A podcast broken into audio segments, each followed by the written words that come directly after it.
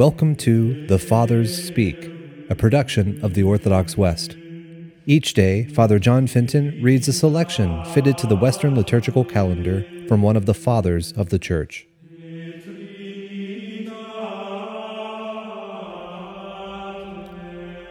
From a sermon by our Father among the Saints, Jerome. As the Lord came down from the mountain, he was met by crowds of people unable to follow him to the higher ground. The first to come was a leper. Because of his leprosy, he had not been able to be among the multitude to hear the Saviour's long sermon on the Mount. Mark this. Here is the first specific instance of a person cured. The second is his centurion's servant. The third, Peter's mother in law, stricken ill with a fever at Capernaum.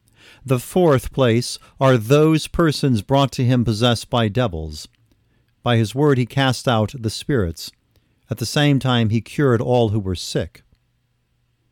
And behold, a leper came and worshipped him, saying, Lord, if thou wilt, thou canst make me clean. After the preaching and teaching, time was ripe for a sign that through the power of the miracle the sermon just heard might make a lasting impression upon the auditors. Lord, if thou wilt, thou canst make me clean. The leper who asked the Lord to cure him never doubted his power. And Jesus, stretching forth his hand, touched him and said, I will. Be thou made clean. The Lord stretched forth his hand, and in that instance the leprosy disappeared. See how humble, how unostentatious is the Lord's answer.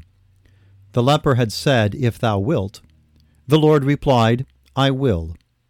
The leper asserted, Thou canst make me clean. The Lord answers, Be thou made clean.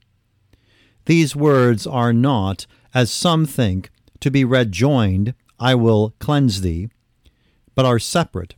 The Lord first said, I will, and then he commanded, Be thou clean. And Jesus said to him, See that thou tell no man. Truly, what need was there to tell what his body showed? But go, show thyself to the priest. The Lord sent the leper to the priests for several reasons. First, from humility, that he might be seen to show reverence to the priests. For the law commanded that such as were cleansed from leprosy should offer gifts to the priests. Secondly, when the priests saw the leper had been cleansed, they either might believe in the Saviour or refuse to believe. If they believed, they would be saved. If they did not believe, they would be without excuse.